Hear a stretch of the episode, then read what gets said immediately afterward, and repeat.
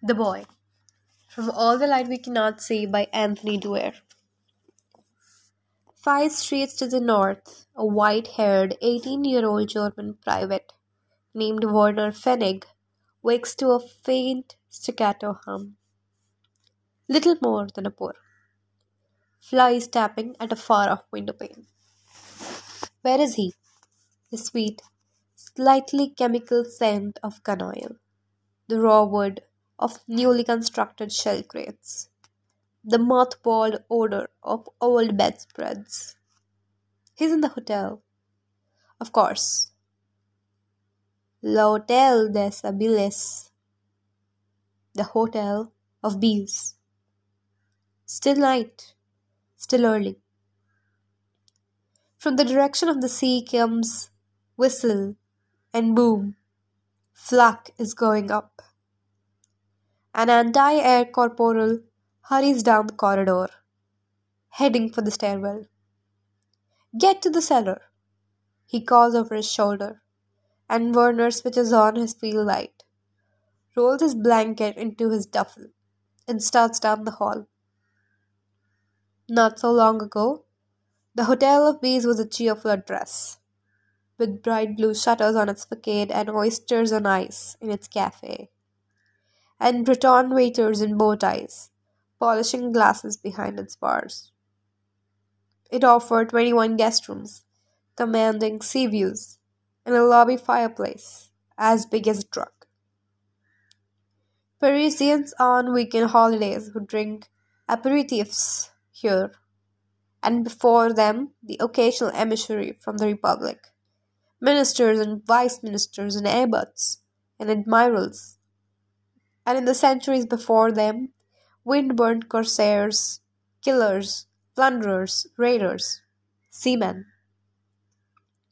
Before that, before it was ever a hotel at all, five full centuries ago, it was the home of a wealthy privateer who gave up raiding ships to study bees in the pastures outside St. Malo, scribbling in notebooks and eating honey straight from combs. The crests above door lintels still have bumblebees carved into the oak. The ivy covered fountain in the courtyard is shaped like a hive. Werner's favorites are five faded frescoes on the ceilings of the grandest upper rooms, where bees as big as children float against blue backdrops. Big lazy drones and workers with diaphanous wings where above a hexagonal bathtub, a single nine foot long queen with multiple eyes and a golden furred abdomen curls across the ceiling. Over the past four weeks, the hotel has become something else a fortress. A detachment of Austrian anti airmen has boarded up every window, overturned every bed.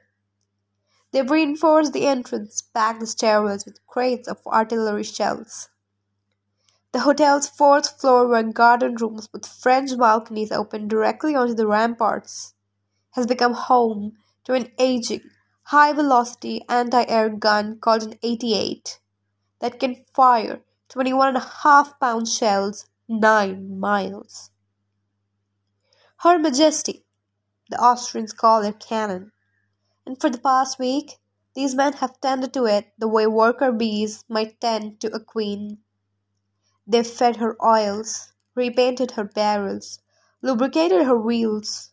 They arranged sandbags at her feet like offerings. The royal acht acht, a deathly monarch meant to protect them all.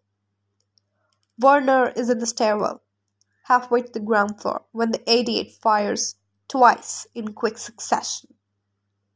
It's the first time he's heard the gun at such close range and it sounds as if the top half of the hotel has torn off.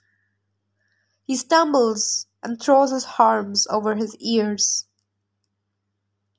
The walls reverberate all the way down to the foundation, then back up. Werner can hear the Austrians two floors up scrambling, reloading, and the receding screams of both shells as they hurtle above the ocean, already two or three miles away. One of the soldiers, he realizes, is singing. Or maybe it is more than one. Maybe they're all singing. A Luftwaffe men, none of whom will survive the hour, singing a love song to their queen. Werner chases the beam of his field light through the lobby. The big gun detonates a third time, and the glass shatters somewhere close by. In torrents of soot rattle down the chimney, and the walls of the hotel dull like a struck bell. Werner worries that the sound will knock the teeth from his gums. He drags open the cellar door and pauses a moment, vision swimming. This is it? he asks. They're really coming?